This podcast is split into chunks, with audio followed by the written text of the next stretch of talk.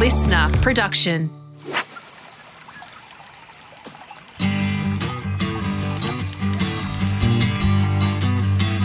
Hello, everyone. Thanks for joining us. This is Hook, Line, and Sinker's Back to Basics fishing series. And here, there are no silly questions. This is the place where we strip it back, making it easier for you to get down to the water and enjoy the great sport of angling.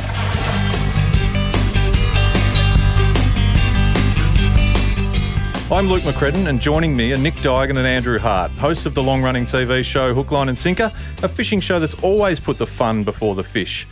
Our first three episodes have covered the gear required to go fishing, then finding a location to put all that gear to work, then the part of rigging, knot tying, and baiting up. But now things get real. This is episode four Fish On. And Andrew, there's not much like the feeling of being hooked up to a fish. Fish on, Luke. Uh, look, I spoke in episode one about the fizz, the buzz, the adrenaline rush that fishing gives you, and, and that is what hooking a fish is all about. Fish on, Andrew. It's become. I'm saying it's my catch cry. Uh, I'm I'm taking ownership of fish on because Fish I, on. I make a conscious effort every time I hook a fish Yeah. to say out loud, usually too loud, "Fish on." Yeah, Um, doesn't happen many times during no, the day, Luke. well, it's, uh, you know, once or but, twice but maybe. it is it is always an occasion to be celebrated, um, and Correct. particularly for our people who are following this series, this is the time where all that pre-prep pays off. Ha- having a fish on the end of your line, that's Yep. that's the part that we kind of need to focus on. That is the the the good angling bit. You don't want to rush that part. You don't want to um, you know speed over that. It's not about getting it in as quickly as possible necessarily, because that's kind of the good bit. Sometimes you can't get it in No. One battle that comes to mind happened recently, and I, I it wasn't on the show, so there were no cameras. Uh, I took a bunch of my mates. Might surprise you. I've got other friends than you, Nick and Luke. Um, but I took a bunch of my mates who were sort of farmer blokes back Oh, in farmer Tassie. friends. Farmer friends, yeah. I just sort of hang around them to be What cool. sort of shoes do you wear when you're hanging around with your father? I try and wear my Blundstones just to sort of fit in. to blend in. Yes, but look, they'd never caught a big fish. And uh, we went out this day off Tasmania, off the east coast, right out to the shelf in an old Bertram boat, which sort of just went. Out we went and we fished all day, catching nothing, catching nothing until the very last sort of hour of the day, around about three o'clock in the afternoon, we hooked a swordfish. Hmm. Now, these boys had never caught a big fish before, hmm. and this swordfish went berserk. I mean, they're, they're renowned as being the toughest fish in the ocean. In all of the ocean, in all Yeah. of the seven seas, the, swordfish is number one, the gladiator of the seas. Correct. Um, it's probably deviating some distance from what this series is, Yeah, is no, sort of talking about. But yeah, no, do, about it, do go on Uh, with the swordfish story. Because I mean the rig's very similar. Yeah, You're yeah, fishing in 500 meters of water. Um, but anyway, hooked this swordfish. I brought all the gear except for the fighting belt and harness, which was a bit of an oversight. So bit. no belt, no harness, a very heavy fishing rod, and a huge fish. We fought that fish into the night for four hours. We all had to go on the rod, except me, because obviously I caught big fish in the past. So you know, I was just, I was just there, just uh, just telling them what to do. yeah. Yeah, t- talking about farming and the crop and the sheep. Uh, and look, the boat was overheating, so we couldn't really chase it. It was dark. It was just the best battle I can remember. And we landed that fish and we brought it aboard, and it was it was just one of the greatest uh, fishing moments Yeah. I reckon I've ever experienced. We got home at midnight. My wife wasn't happy. Yeah, but I, you know, I can see what you're saying to bring all those people into that environment. I, you know, for me, I, I was always kind of skeptical. I, I used to say um, back in the day that there was nothing really you couldn't catch on anything. You didn't need anything heavier than 15 kilo line. Yep. And that was until the first time I ever went shark fishing, and this was on the show, and it was very, very early days back in I don't know, you know, early 2000s. Uh, and we went with a guy out off the east coast, and we burled up for hours to catch a shark. And shark fishing's an interesting thing in that you often see the shark you're going to catch before you catch Yep. it. And it's quite unexpected, particularly when you've been lulled into that, you know, sort of serene, just burling, just bobbing around on the ocean. And anyway, when a big shark did turn up, and uh, we fed it a bait and hooked it up. It was a big mako shark, and if anyone's familiar with those, they are the fastest sharks in the sea, and and they jump. You Yep. know, they jump out of the water, and the, not only do they jump, Luke, but they jump 15, 20 feet in the air. You know, like a uh, Exocet missile. It is quite something to see. So that was the first time that I had ever been connected to a really big, really serious game fish and, and wasn't in the position where I could just wind it in. So that again took me four hours. I don't know. I think I probably had a belt, but I don't know that I had a harness. And I remember toward the end of that four hours thinking, this is very, very taxing indeed. um, and not being entirely sure uh, whether I shouldn't just give the rod to somebody else and go have a lie down. Um, but I managed to man up and, and get it in. But, you know, to have a big, powerful fish on the end of your fishing line for that period of time, you know, illustrates the point that it, it's a good sport and it's a great thrill to do something like that. But, and the um, fights are what are the memorable parts in a lot yeah, of the time. Yeah. I suppose to bring it back and recap to get to where we are now, because the line's in the water.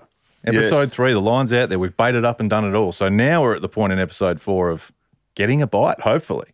So we've got the gear, we brought the outfit, we've chosen our place to fish, we've rigged and baited and cast yes. out there.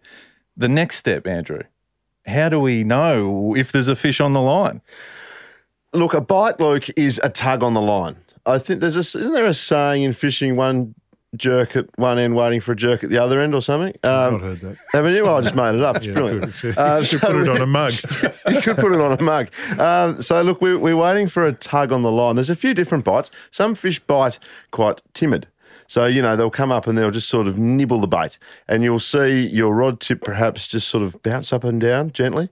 Uh, if you're using a hand line, you'll just feel sort of tap, tap, tap, tap, tap, tap. The fish hasn't actually eaten the bait, but he's just there sort of nibbling at it, getting a taste of it. Now, those bites are very difficult to hook. You're going to talk about setting the hook in yep. a minute, Nick, but the bites that you want uh, is just when basically your rod gets pulled in the water. So a fish eats the bait, swallows the bait down, and the fish is on, and the fish is swimming off, and the and the fish has hooked itself for you. They're the bites that you want. Now, the biggest bit of advice that I can offer in identifying a bite mm-hmm. is making sure that you are in contact with your hook. So mm-hmm. whether it's a hand line or a fishing rod, slack line is the enemy. If you've got slack line, you won't see the bite.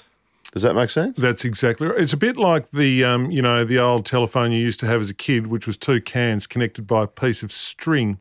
You're probably too young for that, Drew, to have them, but yeah, I used to run around. We had mobile phones, yeah. I used to run around with uh, empty cans and pieces of string all over the place. So if you didn't have the string tight, Oh, it didn't work. So I guess identifying a bite, you're relying on that vibration to travel up your line yes. to the end of your rod or your finger. Yeah, so you can feel it. Yeah. Now, the other thing, if the bite isn't just a whack and the fish is on, yeah. generally, if they're nibbling at it and, and you just see your rod nibble, nibble, and you, or you feel the nibble, nibble, they will get the bait from the hook. Yes. So if the nibble goes away yeah. and you haven't caught him, yeah. or if you strike, which you'll talk about in a minute, and you don't hook him, generally they've taken the bait, which yes. means wind it in, put a new bit of bait on and throw it back out there. And probably throw it back out in the same spot because fish are not that smart. He'll probably, or it will still be there waiting. He will come back. Yep. All right, so we're, we're getting a bite. we're getting a bite. We need it's exciting. To, we need to then go about setting the hook, and setting the hook is a fishing term, and basically what it means is um, driving the hook point through the uh, the jaw of the fish, and you have the fish then hooked. We talked in episode one about fish hooks that you might buy and the fish hooks that we would recommend. My number one recommendation for bait fishing, pretty much any kind of bait fishing, is a circle pattern hook. So it's a strange looking hook where the barb basically points back at the shank of the hook. And, and when you look at them, you think there's very little chance that a fish will hook up on that. But they I do. still don't understand. No, work. I've seen people try and explain you know, how they explain work. it and demonstrate, but I still, my little brain still doesn't work yeah, out how they work. Yeah. Okay. All right. Well, I'm going to explain it to you, Drew. so the circle hook, the key here essentially is do nothing you don't set the hook because if you strike, which is what we call when we lift the rod to apply some force to the hook, you know, some upward force, some hooking force, if you strike, generally speaking, the circle hook with the bait attached will just come out of the fish's mouth without having rolled to the point where it will find the barb or the point of the hook. So with the circle hook, and this is important information, basically do nothing. By all means, pick your rod up if you have if you're not holding it. By all means, pick your rod up yep. and maintain real contact with your line.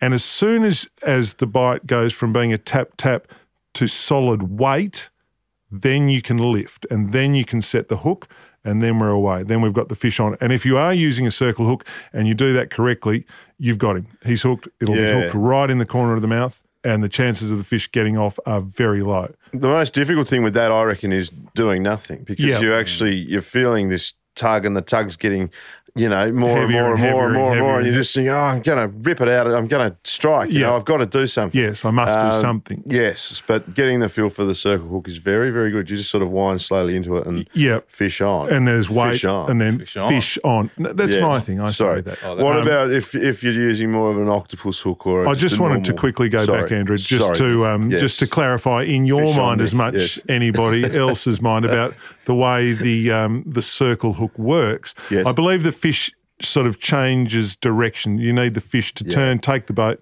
turn. It just it just works. It just works. Correct. It That's just the works. best way to think about it. All right. It just works. Now, if if at the point in the tackle shop you said, "I don't like the look of these circle hooks; they look stupid, they won't work," Yes. and you bought a J pattern hook, Octopus. an octopus hook, Yes. suicide hook, um, then you will have to do uh, some hook setting. Yes. Um, so if we've got a J hook on and we're getting a bite, um, again, it, it's about it's a it's a little bit of a timing thing, isn't it? You want the fish to have the hook and the bait in its mouth, so Yes. that the tiny little tap taps are hard to hook. You you're unlikely to get the hook. You need the tap tap, big tap, hit, and that's what I'm Can you saying. do that again? Tap tap, big tap, hit. Yes. Fish Uh, on. Fish on. Yes. Fish on. Yes. Um, and in which case, now it's also important there that, um, particularly with those J style hooks, um, that you are in contact with your bait because what will happen often if you're not is the fish will come along and they'll eat your hook and your bait. Uh, and swallow it down, um, and it's really very easy for those styles of hooks to hook fish deep. So if the hook, if the fish swallows the thing into its, you know, its gullet, Gills. gills, gullet, whatever, and, and you strike then, then you will hook the fish down deep. And if it's a fish you want to release, then it's very, very difficult to do so. So stay in contact. If you're using a circle, don't do anything until you've got good weight. If you're using a J, stay in contact. If you feel tap, tap, then a good tap, hit him. I love what- it. that's I love it. fish. So we've hooked our fish. Yep. Mm. Luke, we've hooked our fish. It's time to fight. Is fight. that it? It's no, not even. We haven't started. No. It's time to fight this fish. but the beauty here is, and, and and and we've all touched on this point so far, and I think it's a very vital one when it comes to the fighting of the fish too, and that is slackline is your enemy. And I think that's just about number one, Nick, when fighting with any sort of fish, whether it be a swordfish or Yep. a, a mullet off a pier. You know, a Yep. fish hook is designed to be pulled from the eye to maintain its position in the fish to ma- maintain positive hookup. If you if you let the line go slack, all you've really got then holding the hook in is the barb. Yeah, it's not a very big thing, is it? No. And add to that the fact that most fish have a pretty hard mouth. Yeah. So, yeah, if the hook's in and you're keeping pressure on, the hook will stay in. But if the hook's sort of just in and, and you've got pressure on, the hook's in, it's all good, it's all good, and then the pressure goes for whatever reason, slack line, Mm. there's a very, very good chance the hook will fall out. fishing rods are brilliant in this circumstance because as long as there is a bend Yeah. in the end of your rod, that indicates that there is positive pressure on the line. So what we need to think about when we're when we're winding a fish in is keeping a nice progressive bend Yes. in our fishing Yes. rod. Um, if we're doing that, you know, if the rod's going straight or it's whipping back, or if you're wildly and erratically lifting and winding as my kids do, uh, and you know the rod sort of goes wildly backwards and forwards, then at some point in that stroke you are giving the fish slack line. Mm, which brings me to the next pretty important point about fighting the fish, and that is don't panic. Because there is a sense of wanting to wind the handle of your reel or pull the line on a hand line as fast as you can because you've finally got a bite. But the key here is just to take your time, isn't I it? think early doors panic hard. Oh, panic yeah, I think panic as much as you can. I think panic, run around screaming, go hard. Um, you know, throw the whole lot into the water if you need to. The first few fish I caught on a fly rod when I was Uh, oh a my kid, God, yeah. because there's a bit to that. Yeah. I just basically ran up the bank. And Yeah, yeah. I ran backwards up the bank and I couldn't go fast enough backwards. So I turned around and ran forward up the bank. And I looked back and there's this little tiny trout flapping on the shore. yep, fish on. Fish on, yes. Um, no, it's a good point, obviously. Um, try not to drop your bundle, but it is exciting. Don't worry too much if you um, panicking and running around. But yes, constant, steady pressure, Yes. um, erratic movement, almost in all walks of life. Luke is not a great thing. It's true. It's true. We should uh, bring up early in the series, episode one, we, when we were talking about the gear, we spoke about reels. Yep. We mentioned briefly about drag. Yes. Now, this is where it actually comes into play. yes, indeed. So your line will have a, a rated braking strain. We, Yeah. It's a known quantity. Yeah, so you know, let's well, we we recommended that people get a five kilogram fishing line or a ten pound fishing line Yep. to start. Yep. So that means that at five kilograms, that line will break. Yep. So if you're lifting a five kilogram Weight. brick up, Yep. weight up, it'll snap at five Yeah. kilograms. Um, Is that right? Yeah, no, that's exactly right. And particularly because you've tied a knot in it, which will, um, to some extent, lower the breaking strain of it by, uh, you know, plus or minus. So it'll probably break at four kilograms. probably. So if we hook a big fish, not a fish necessarily that's five kilos or over, No. but a fish that is going to put pressure on that line to more than five kilos. And, and look, a, you know, a one kilo salmon could do that. Yes. Easily. Yes. Easily. Your line will snap. That's exactly right. So you will notice your spinning reel that we bought in episode one, our 3000 size spinning reel has on the front of it a knob which you can turn. That is the drag knob, which is in a sense is a clutch, which will allow that reel to slip to give line. So I think the long held theory is set your drag, Luke, at one third the breaking strain of the line. That's so getting technical. It is getting technical, Yeah. Yeah. and I think uh, we could we could really get lost in that. I think as a as from a really starting point and a, a beginner's sort of view of drag systems, Nick, Yeah. it's probably just a case of doing it with your hand to get the feel that you want. So what do you do? Hmm. You get your kid and you tie your line to the kid Yep. And you get your kid to run around the house Yep. and you set your drag. Dogs aren't bad for that. Either. Dogs are good for it. Yeah, Cats are are. rubbish. Terrible. Um, terrible. But yeah, dog or a kid, Yep. tie it to them, get them to run around the lawn, and you want a nice bend in your rod, but you want your drag to be uh, letting line out. Mm. And in that circumstance, there really is no reason or no excuse. I mean, plenty of excuses, but no real reason that you should ever bust your No, well, fish that's off, right. bust a fish off. If because, you've learnt the uni knot, Yep. that doesn't break. Yep. The line won't break unless it's damaged, but Yep. you know, let's say it's not damaged.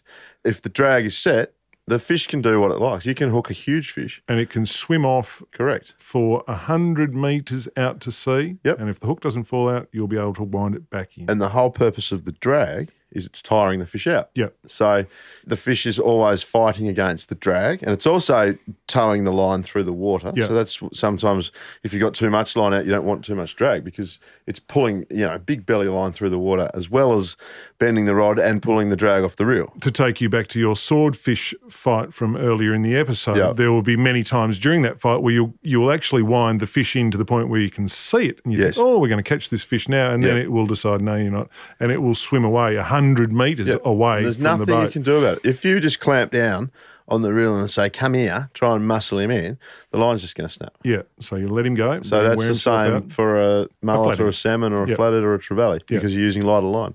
And the one third thing Yep. of your line, that is the rule. So if you're thinking your line is, I'm going to say six kilos because I, better, I'm better is at easier. maths. Yeah.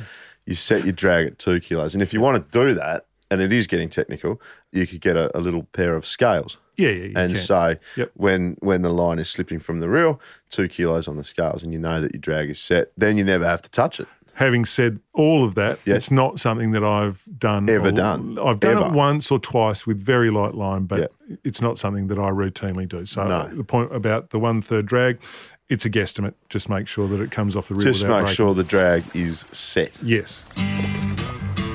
You're listening to Hook, Line and Sinker Back to Basics Fishing Series. If you're enjoying the series, give us a rating and review on Apple Podcasts or wherever you listen. Just hit five stars and tell us what you like about the series and why. You can get in touch with us and say good day on our Facebook page, Hook, Line and Sinker Australian Fishing Show.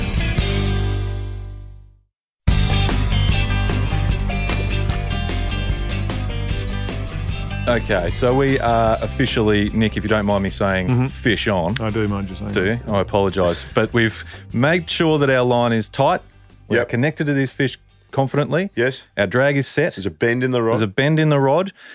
I would say the few seconds after that fight and between landing it is probably the most crucial. It's when a lot of fish are lost, Andrew. So when we're at this point, the fish is here. right. It's, it's so at- we've got the fish at our feet. we've got a fish at our feet. right. But now comes a bit of a challenging part, Exciting, depending on it? where you it's are. so Very close you can almost touch, Touch it. it. You You can. can, almost touch Yes, it. But, but- as you say, Luke, this is when heartbreak, Mm. Yeah. the heartbreak in fishing exists. There's the fish. I can see it. It's a trophy. I'm going to put it on the wall. It's gone. it's gone. and it's the most empty feeling. I would argue that every angler has had that gutted Yep. feeling of seeing the fish boat side Yep. or jetty side or on the beach and then just losing it. And then you tell everyone how big it was. Yeah. It gets bigger every time. Yes, it Yes. does. It's true Uh, that. This is the art of landing the fish. Yes. So it kind of changes, I guess, depending on where you are. Now, if you imagine yourself um, standing on the inspection head wharf where there is a, an eight foot gap between you, where the platform that you're standing, and the water, Big high jetty, yeah. and you've got a fish on, what's the process? Mm. Well, there's only, I mean, there's only one process. By and large, there's only one process. You've got to lift the you thing pole up. it up. Yeah. Yeah. Last time we were there filming a show, I snapped a rod doing just that. Exactly right. So, you know, it's not as easy as you think. So I guess you've got to look at the fish and think to yourself, is that fish Hmm. small enough that I can pole it up? Yes. So by poling it up, we're just saying lift it up with the rod. Is that what you're saying? Lift it up with the rod and try and swing it. Try and swing it. Swing it, swing it on the jetty. Um, so that's one method, the poling it up, which puts- Hugely risky, though. hugely risky, probably the most risky. poling it up. Ridiculous. Um, because the hook could fall out. Yeah, the hook could The fall- line could snap. Yeah, the If rod could break. If you high stick your rod, that's a fishing term, Nick. Uh, if you high stick your rod, it can snap. Yes. Um, so beyond poling the fish up, Yes. then the, we're putting the rod down and potentially elevating the fish on the line, not you taking the rod Oh. out of the Gee. and, and sort of hand lining that one. hand lining the fish up. Gently, gently. gently, gently. I think that probably increases your chances a little bit. I'm more of a polar. Um, I just think, right, let's get the fish on the yeah, on the maybe, uh, maybe. Um, but no, I can see what you're saying. I think that has merit. yeah. But look, what if the fish is um, is too big? Well, that in that circumstance, you kind of need a net, A landing net. a landing net, a long landing net. Fortunately, it doesn't often happen that you won't that you'll catch a fish that's, too big. but um, it is, you know, if you are fishing from that kind of location, it is something that you need Yeah. to ha- give some thought to. How am I going to get my fish We've up here? spent 20 years making a fishing show, and it wasn't until the last two years We had a net. that we had a landing net. And gee, they're good. Oh, it changed our lives. It really did. Yeah. So all you do with a landing net is you get the fish to the top of the water. Yeah. Uh, you know, he sort of stops flapping a bit, and you put the net under him. Yes. And then you lift him aboard or ashore, and uh, they're great. Head first is always good into the Head net. first so into the net. Swim in. Yeah. But we're not always at the jetty or pier. No, obviously not. So, um, you know, more or less difficult than that is, um, you know, if you're on the banks of a river or a lake Yeah. or even on the beach. You know, if you're on the beach, you use a bit of the wave action to help wash the fish in. Just keep, make sure you keep tight, keep that uh, bend in your rod, and as the wave sort of washes the fish in, you um, you, You take a couple of steps Yeah. backwards and beach the fish Yeah. and drag them up the beach. And similarly, on the banks of a river or a lake, you don't have the wave to help you. You beach just the fish sledge, sledge them up the bank. Sledge him up the bank, And then we've got basically we've got our fish there. flapping on the bank, on the jetty, Yeah. on the beach. Look, something that people will find in tackle stores when they're talking about landing fish is is a thing called a gaff, Yes, which effectively is a big giant hook on a stick. Yep. it is a big giant hook on a stick, and for um for the uninitiated, it's a bit of a, um, a challenging device to get your head around. Yeah. um, it typically used in Game. game fishing applications and that sort of thing. You don't see a lot of people jetty fishing with gaffs. No. I suspect if you're using a 3,000 size reel and five kilo line, You're getting most things up. you're getting most things up that you're catching, aren't you? Yep. And look, if you hook a big fish off a jetty too, you can beach it often. You just Yeah. have to walk, go for a walk. And the other you know, thing is- drag the fish to where the jetty joins the shore. And generally, if it's a really big fish, the Yep. peop- other people on the jetty are Oh, that's- excited. Everyone, you, want to get a crowd. involved. They'll be doing Yes. the Mexican wave behind you. Don't worry about that. Landing nets will appear. Yes. Experts will appear. Yes. It We've never had more friends. No, no. Um, so, you know, it's not a deal breaker if you haven't got a net. Lovely thing to have if you do. But now we've got our fish, Luke. Yeah, we do. We've got it. We have caught a fish, and that's a very, very exciting and seminal time in our fishing lives. But um, I guess you need to identify the fish, Andrew. That's probably the first step. You need to know that the fish isn't going to hurt you. Um, because there are quite There a are. few fish Yeah. that can hurt you quite Yes. badly. Look, um, spikes, uh, you know, like uh, gurnard, or there's a fish in the in Queensland called a happy moment. Yes. Which, if it gets you, and I have been got by one, Yes. they're not happy moments, and they go on for hours, and your whole hand blows up, and you think fishing never again. Yeah, kudos to the person who named the happy moment Yeah. the happy moment because it's just nicely understated because it's really, really deeply unpleasant. Yes. And it's just a fairly innocuous Lovely looking, looking little fish. beautiful looking fish. You want to cuddle it. yeah. You know, it's lovely. Not even big spikes. You grab it and you virtually have whole upper body paralysis with searing pain for the next three hours. So, w- you know, from a, an identification perspective, in the states where you buy a recreational fishing license, Yes. At the time of purchase, you'll also be given a little booklet. And not only a booklet, there's apps that go along with those booklets that you put on your phone and whatever else. And they're brilliant in terms of species identification. You know, Knowing what you've caught. all the all you know 95% of anything you're going to catch Yeah. will be listed in that book with various descriptors and and whether it's a good thing to eat or whatever else And that's the other thing. So once we've worked out what it is, then we work out is it edible and also is it of size? Is it legal? Yeah well that's exactly right. So uh, legality is interesting obviously for fish species that are highly sought by people. Um, the fisheries management plan. So the government's come in and said you can only have uh, so many of this fish and Yeah. they've got to be this big and you know size limits bag limits all this sort of stuff.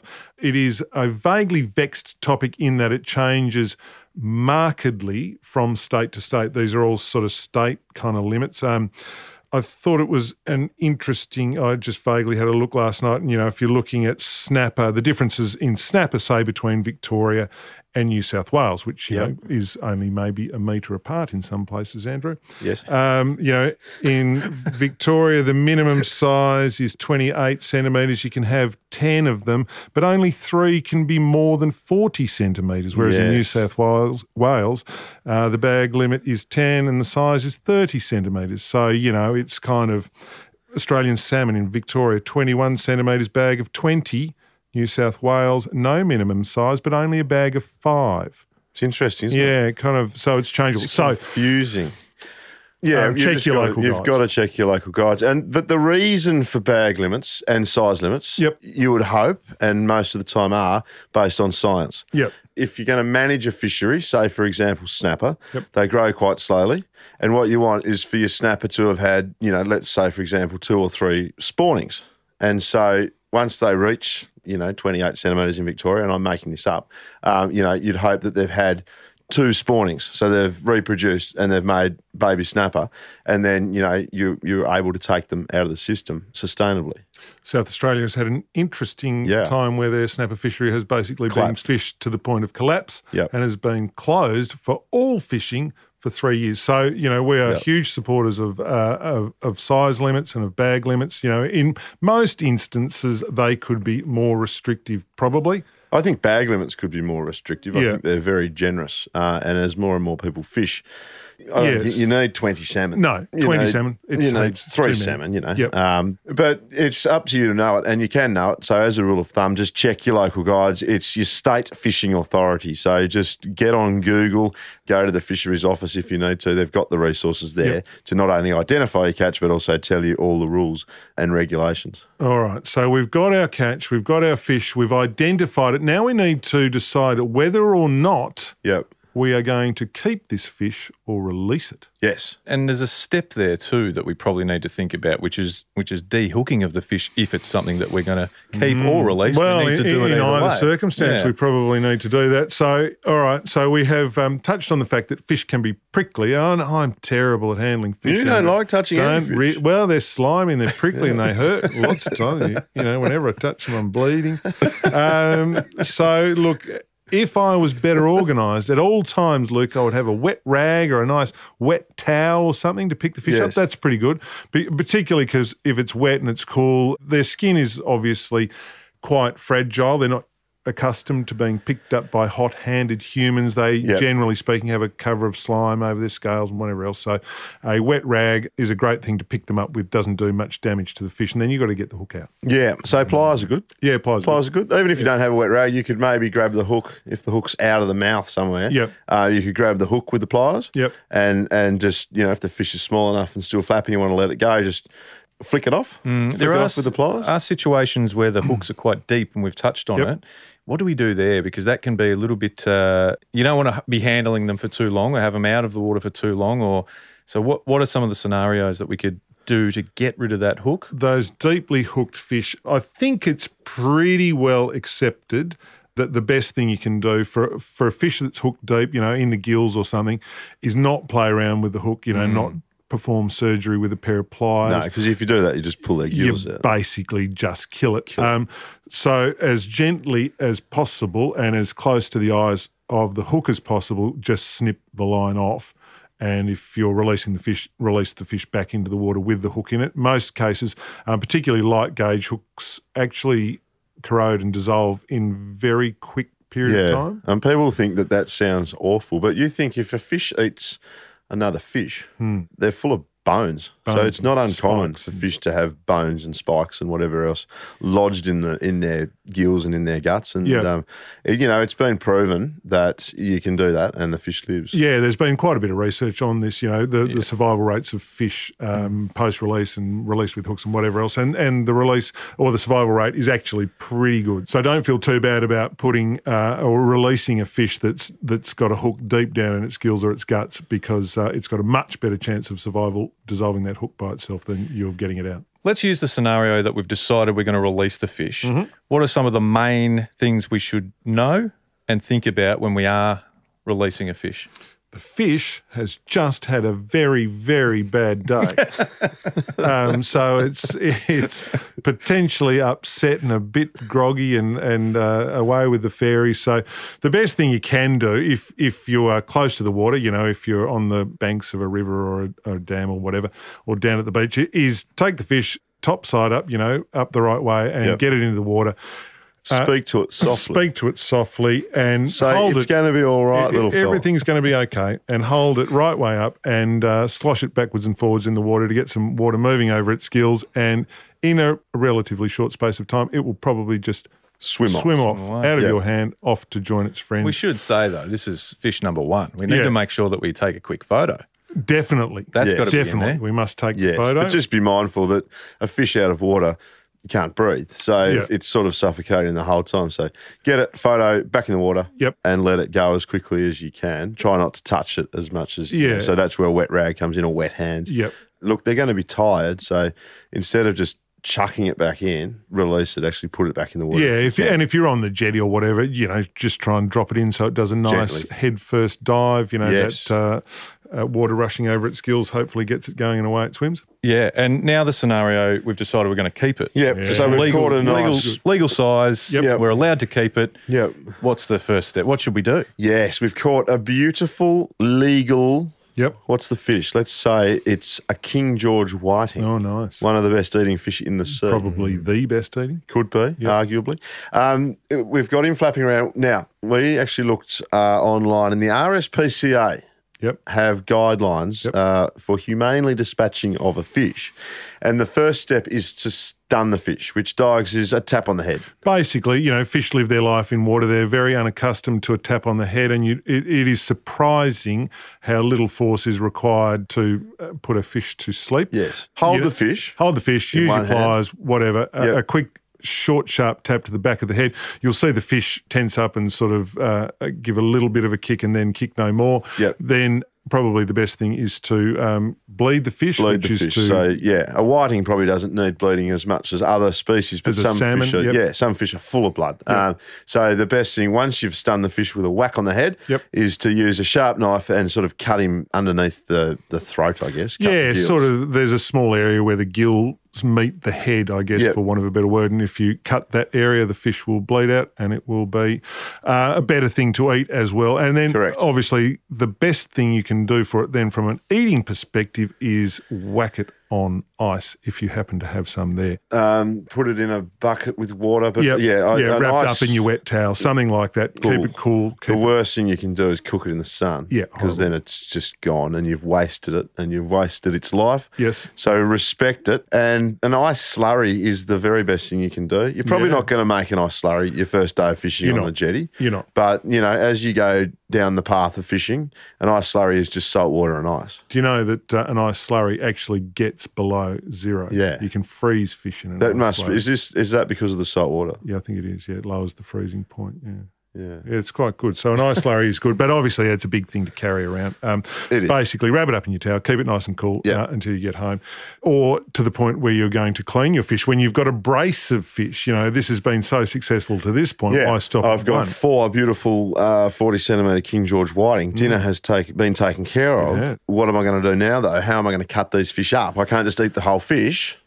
No, well you can, and in some cultures they do. Certainly, our travels to Japan have resulted in the Mm, eating of yeah, many there's fish guts heads and that, and though. It's guts and gills and things, Yeah. um, which is a bit of a bridge. But you typically, we, we, oh, oh, whiting. we Oh. don't eat um, heads and gills and guts. So, cleaning the fish, Luke. There is an art to it. Yes, there is an art to it. Yep, that's fair. That's fair to say. The more you Yep. do it, the better, you get, at it. isn't Yep. Broadly speaking, there are two methods. The first method is to gut the fish. Gut the fish.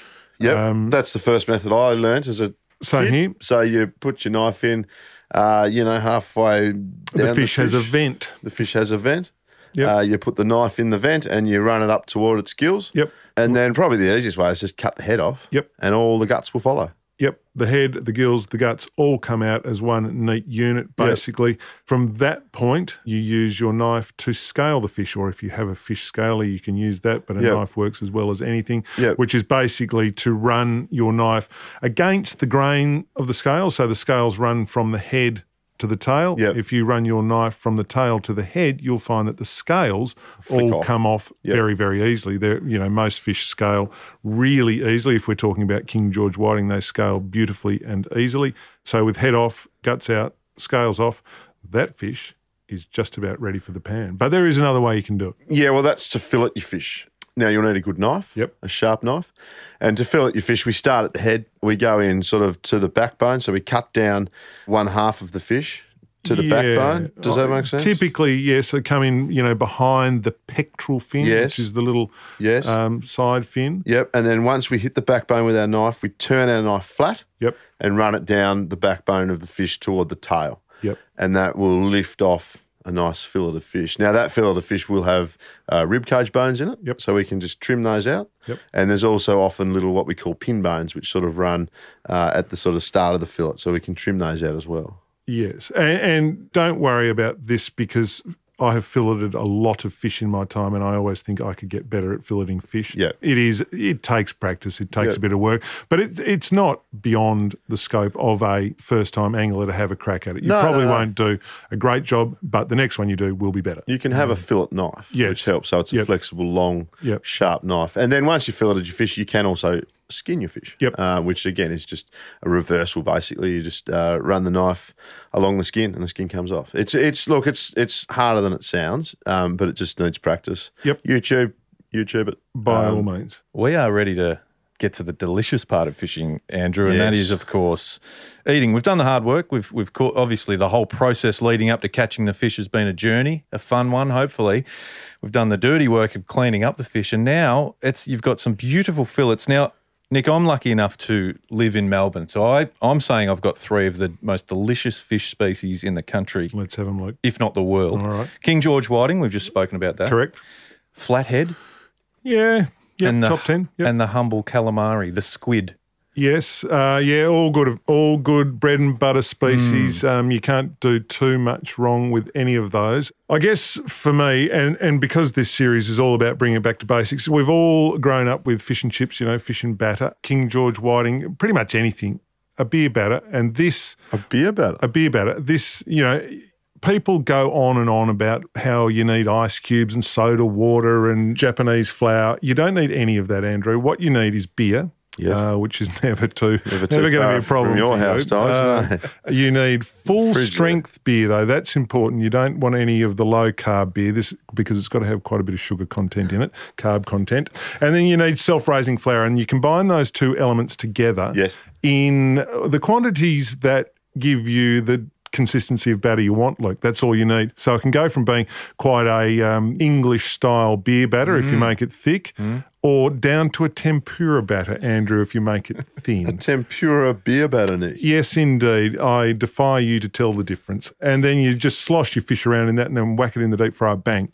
done. Okay. And people will think it's fantastic. You need a deep fryer though. For that? It's better. Yep. Yep. Yep. All right. Well, my favourite recipe, if I was to uh, eat, let's say, flathead fillets, Yep. boneless, skinless flathead fillets, I would crumb it in something. I would usually crumb it in uh, breadcrumbs. Mm. Yep. Panko crumbs. You can buy them from the supermarket. Yep. You could add some parmesan cheese to those crumbs. Yep. You can even crumb it in things like cornflakes, Yeah. salt and vinegar chips. That's a good one. Not bad. Salt and vinegar chips, get them, crunch them up, get an egg. Well, first of all, I flour the fish, Yep. then I put it in an egg mix, Yep. and then I crumb it. And you don't need a deep fry for this. You just need a little tiny bit of oil in a pan. Yes. And uh, it, a hot oil, and it sizzles, and it you get this crispy, beautiful outer crust with some lovely steamed fish inside, Luke. And I guess that's the point, isn't it? Because each that adding that coating, whether it be a batter or a crumb or whatever, Yes. allows the fish to essentially steam. You're not fish are really um, they don't like to be overcooked and they don't like eh, they dry out easily, particularly those you know flatheads and things like that. Yes. So a little casing is a great way to cook. You're a batter man. I'm a Oh, crumb man. yeah. Luke, I'm keeping it simple. Right. I, I- I'm saying there's some some situations where you don't need any of that, and you can really just chuck them in a pan as is. right? Enjoy the natural flavours. a Nick. bit of butter or something. Bit- oh yeah, of course, some a bit of lemon butter or something, a bit some of lemon. pepper. Yeah, so I am Yeah. putting things on it. Yeah, I? of course yeah. you are. So lemon pepper butter. Yeah. Yeah. yeah, No, good. yeah, Yeah. Yeah. Enjoy the natural flavour. Yeah. So there it is, guys. In this episode, we have made the massive leap from identifying when a fish is nibbling on your bait to setting the hook, landing, catching, cleaning, and even cooking your first fish. The journey to becoming a fishing guru, it's really gathering pace now. Remember, if you're still sketchy on some of the steps along the way, make sure you check out the first three episodes of the series where we set out how to pick the right gear, how to find a good spot, how to rig up like a pro, and you'll need all of those skills because coming up next time, we're diving headfirst into the dark art of artificials. Episode 5 is The Lure of Lures, and we hope you can join us then.